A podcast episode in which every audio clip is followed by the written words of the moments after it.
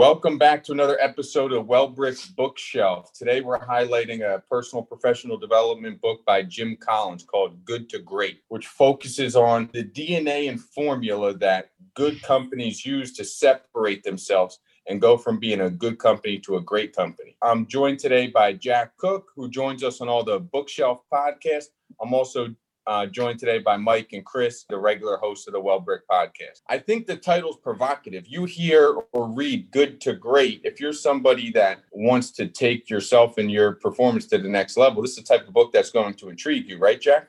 Yes, totally agree. Okay, what are some of your major takeaways from your first uh, go round with the book? There's a lot of key takeaways that I at least got from the book. The first one that I got was he always mentions first who, then what when building a company, as well as staying disciplined and being humble. The last thing you want to do when you're in a leadership position, everything that you do should be for the better of the company, uh, not yourself. First who, then what. Stay disciplined. You got to confront the brutal facts of the reality. When building an organization that has the potential to be great, it's all about the people. What are some of the key highlights that you learned from the book of what to look for in these people? Willpower, uh, self discipline, something that you don't have to teach. The last thing that you should do to help build a great company is having to be on someone's hip the whole time when teaching them. We all have responsibilities while running a business and the sole you know the sole responsibility of one person shouldn't be teaching someone every single step of the way now don't get me wrong obviously you want to help lead and teach people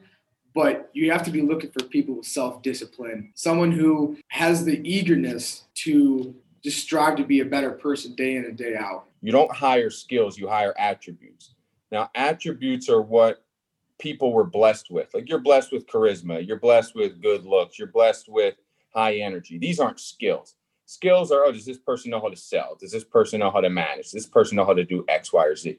You could teach skills but you cannot teach attributes. Just like in sports you know, they say, hey, you can't teach speed. Something we always focused on in building great organizations was hiring attributes and teaching skills. And he talks about that in this book. The main thing he says to focus on when starting your organization is hire disciplined people. It'll start your whole cycle. And it's because time is precious. When you're trying to build a great organization, there's so many tasks to get to. You don't have time to make sure everybody's doing everything they're supposed to. Disciplined people will do what they're supposed to. They'll be where they're supposed to be when they're supposed to be there. And that's important. When it talks about building this culture in this organization, it talks about there's different levels, right? And it starts from level one all the way up to level five. What's the breakdown of those different levels that you guys noticed?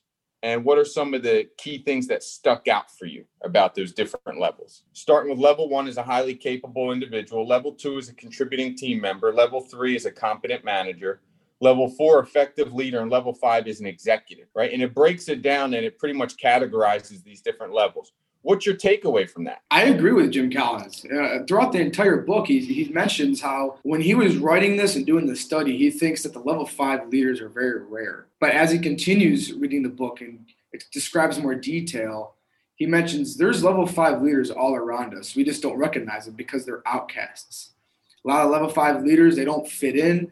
They're not the same as other people. And that's what makes them level five.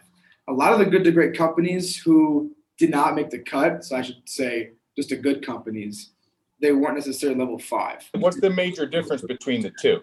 Humility. That's what Jim Collins kind of highlights in the book is having great humility. Both of them have uh, great personalities. that have vigorous pursuit and clear, compelling visions to stimulate higher performance amongst their employees and themselves. The difference is the humility amongst the leaders. How does that humility come in, though? So, w- why is humility one of those key traits between a level four, which is an effective leader, and level five? I think that was one of the biggest takeaways that I took from the book is how much he talked about humility. If you're overly charismatic and always thinking you're right and not listening, and not creating an environment that opens you up to listen to feedback, then it, it creates a, a culture that people aren't going to come to you. This is one of my favorite parts of the book is the breakdown of these different levels. There's certain people that separate themselves. To me, the way you get to the top to level five is vision. They see things differently from everybody else. It's almost like there's this master plan at work that they see and others don't, like they're wearing a different set of glasses And where humility, I believe, comes in is they see this real big picture that other people don't see. And they get that the most effective way to create this master plan big picture is by having thousands and thousands of different brushes helping to paint that masterpiece because they know they can't paint it on their own. Now they're so talented. Normally they could paint a, a masterpiece on their own, but it wouldn't be to this scale. And if they have this big vision and they can find the disciplined people to get on their bus to match with that vision, to paint their portions of that masterpiece, it's those level five executives that pull off doing like great epic things, things that are indelible, things that last kind of the test of time. For you guys, are there people or companies that exemplify they clearly had a level five in charge. I'm going to say Tesla. Elon Musk, he's got a vision of going to Mars. He's he sees things a lot different than a lot of people. He's a he's a maniac.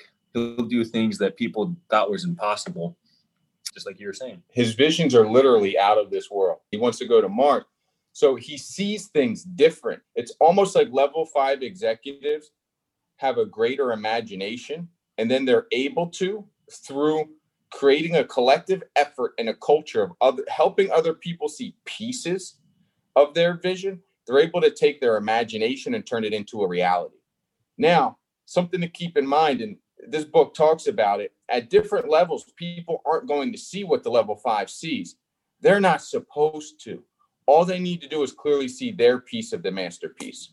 So it's almost like a puzzle that has a million pieces and you give one of your level twos or level threes 10 pieces, say, hey, take care of your corner of the puzzle.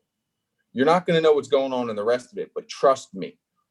That's also another big piece. To create a great organization, you have to somehow have trust and buy in from all the people that are part of your group and that to me, that's one of the toughest things to do. People believe the mission you're on or they don't. But I do think one of the best ways to get people to believe it is to constantly preach the mission you're on and remind people here's why we do what we do. If you bring the right people on, that you think match with your why and you're constantly reminding here's why we're doing this here's why we're doing this here's who we are here's why we're doing this you're going to help keep people on board on that bus longer if you forget to remind people the mission they forget why they're putting in all that hard work and effort and they tend to fall off the bus. It happens all the time. It's essentially your company's identity or almost like your brand. Your why. It's your brand. So that's number one. One of the scariest things for an organization is when its leaders start to become more quiet because you need your leaders constantly preaching and sharing that mission. They should have the loudest microphones. If they're starting to get quiet, you have a problem brewing. So then that's how sometimes you can separate who the real leaders are when shit gets tough, they don't get quiet. They actually get even louder. In the book, he talks about are you a fox or are you a hedgehog? They're two different styles of leading. What was your major takeaway between the difference of the two? I could go into fox. Yeah, the fox is is just a, a leadership style that displays multiple characteristics and different skills and a wide variety of different assets. They can handle a lot of different things but they're not fantastic at one job. While the hedgehog leadership style is, they focus on one big idea, they put their head down and work. I think if a bunch of small different hedgehog concepts throughout the year, quarterly, yearly, you know, whatever it may be, is a great way to run a business. I think if you can accomplish one small goal after the next, after the next, that's how you build a company. Right? It's not focusing, what are we going to do six months from now? It's what am I going to do today to get me to that goal six months from now? So, do you remember what my response was, Jack, when you asked me, Am I a hedgehog or a fox? I do. You responded with a fox. No, I didn't. So you clearly don't remember. I said I'm a fox when I need to be a fox. I'm a hedgehog when I need to be a hedgehog. You sent me the emoji of a fox. Lion, I sent you, bro, because I'm neither. I sent you a fucking lion. You look like a fox. That's what I'm trying to tell you. So I think right. that you need to know when to be either you need to know hedgehog puts his head down and gets really focused on a task.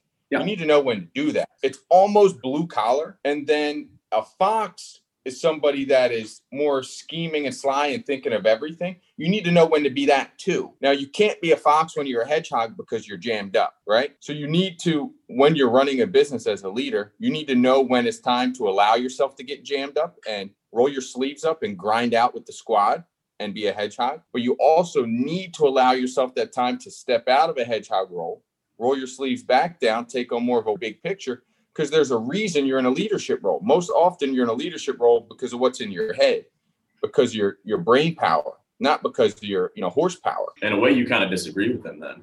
in the book he said that level five leaders like they're hedgehogs, essentially. I disagree with he's trying to make it black or white. He is. Well, he did. I think he said like level Yeah. five leaders, they are hedgehogs. I think it's great. Now that's just me. That's the style that I've found. I think we have what our kind of default is, and I think to get to level five, probably they all have hedgehog DNA. So I don't think he's wrong there. I 'Cause agree. I don't think you get to level five unless you know how to bury your head down in a task and complete it. See my But once you get that high, it's really more your job to make sure you have tons of people in hedgehog mode. And to do that, you can't be in your own hedgehog mode because you don't get to lift your head up and see what other people are doing.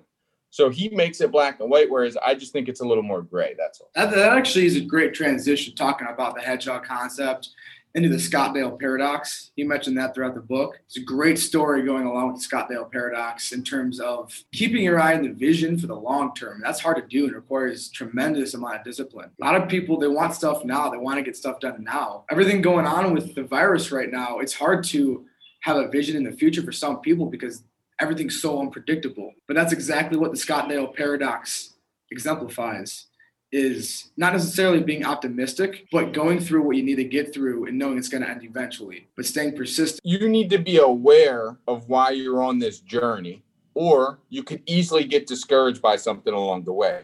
The absolute best way to not let things on the journey discourage you is to have mentors that have been there and done that because they know what it's like. To me, it's the only way I know of. And you don't need to meet these mentors. You can read it in a book, you can read it online from people that have been there and done that. But you have to resort to turning to people that have been there and done that because they have the experience, the calluses, and the scars to show for it. And something you might be stressing over, you talk to somebody that's been there and done it, that's decades in the game, they're going to laugh when you bring it up. But come on, man, you're stressing over that. Like you're going to be laughing at that in six months. I think one of the reasons Jim Collins favors hedgehogs so much is because hard work is a pretty universal language. You can see hard work and you can relate to it. The foxes being slick and sly and knowing master schemes, most people don't even know what that looks like. And when your wheels are turning, if you're a fox, probably 90% of your people looking at you, they don't know what's going on. They don't know what that looks like. So I think the hedgehog concept means you're going to have a more relatable buy-in from your organization because they can see hard work. But when you're working behind the scenes and master planning, they don't understand what that looks like a lot of the time. and to touch on that, I feel like foxes sometimes get a bad rap too because they are slick, they're sly, they have a higher way of thinking, and those are just taboo words. Slick, sly. You don't want to be the guy that does business that's slick and sly, but you do want to do business with the guy that has the thought, the vision, the brain power. They say fox in the best sense of the word. They do. Do you know what I mean? Not in the worst sense. A fox is somebody that uses his brain first, right? And being slick, being creative is a positive thing in That's business. That's a better word. That's a better word than slick or sly. Yeah, so you just sub some of those words out. Being creative, being um, innovative in business is huge. He talks about that in this book. Mhm. He talks about innovation. One of the other things, his follow up to this book, not to get too far off topic, is built to last. He segues into the companies that don't last are the ones that fail to innovate. And if you're a hedgehog, if you have your head down too much and you're not focused on the master plan of being innovative and creative, your company's not going to last. You need to be able to wear both those hats.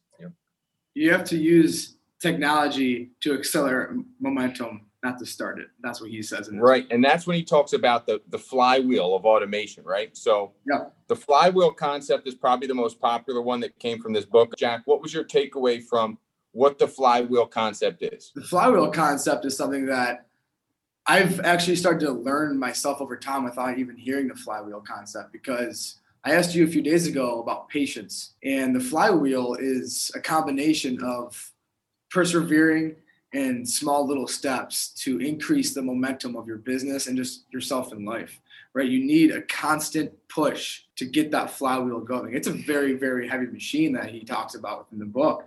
You can't just do it with one push. You also can't do it with one extremely large push. There's not one thing that you can do to increase the speed of it. It's just a combination of constantly pushing that flywheel, uh, increasing the speed over time. And that's actually the question I wanted to ask you was, what do you think increases the speed faster as a leader, the hedgehog or the fox? So I disagree with Jim Collins is the problem. So you can have a bunch of hedgehogs spinning a wheel, but if there's not a visionary, who knows where the wheel's spinning to? You need a visionary in charge of your flywheel. Now you need hedgehogs because the flywheel concept is a little bit of progress over and over again adds up to momentum. And as long as you keep momentum, your wheel spins. If you stop the momentum, your wheel stops. It requires team effort too. You can't put all the weight of a business on your shoulders, which a lot of people like to do. I think one of the things that makes a great leader, maybe a level five leader as opposed to a level three leader, is the ability to know where to place people on the bus. First who, then what, and then let's put them in the right seats. You can have the right people, but if they're not in the right seats, you're still not going to have that momentum on that flywheel. How are you maximizing your team? That's business. Are people in the right roles to thrive? Are people being managed the right, right way to thrive? Are they be, being given the resources in the right way to thrive? Are they in the right environment in the right way to thrive? That's what it's all about. Yeah. But if you're spending any of your time thinking about, do I have this person in the right position, or that, and it's with the wrong person, you're wasting your time. So the beginning of his whole process, that's why it starts with the who. You need to bring on disciplined people that have good intent and their values and authenticity, their brand matches with what you want your organization to be. If that's the case, you should invest time at nauseum to try and evaluates this person in the right position. John Mackey with Whole Foods, he wrote a book called Conscious Capitalism. He doesn't believe in firing employees. He believes if I hired the right people and you're not thriving in your current role, I owe it to you to just put you in a different role and a different one and a different one. I'll keep doing that until we've exhausted every single role in the organization. And at that point, I think we both agree this was just the wrong fit. But they don't fire people. That's crazy concept. Doesn't that waste but, a lot of time though? Does it? I mean, essentially, it's an investment. You invested into them in the initial process. You invested into them teaching one way. Why not keep them in the company that you've already invested the time into? Then the devil you know is better than the devil you don't. You keeping somebody that you've already seen has good core values. Now, you never keep somebody if they have bad core values. But if you see if they have good core values, but they don't produce to the level you want in their current role, it does make a lot of sense to just reallocate who you know is a good person with good intent to a different position. Because you already invested time to find out the most important thing.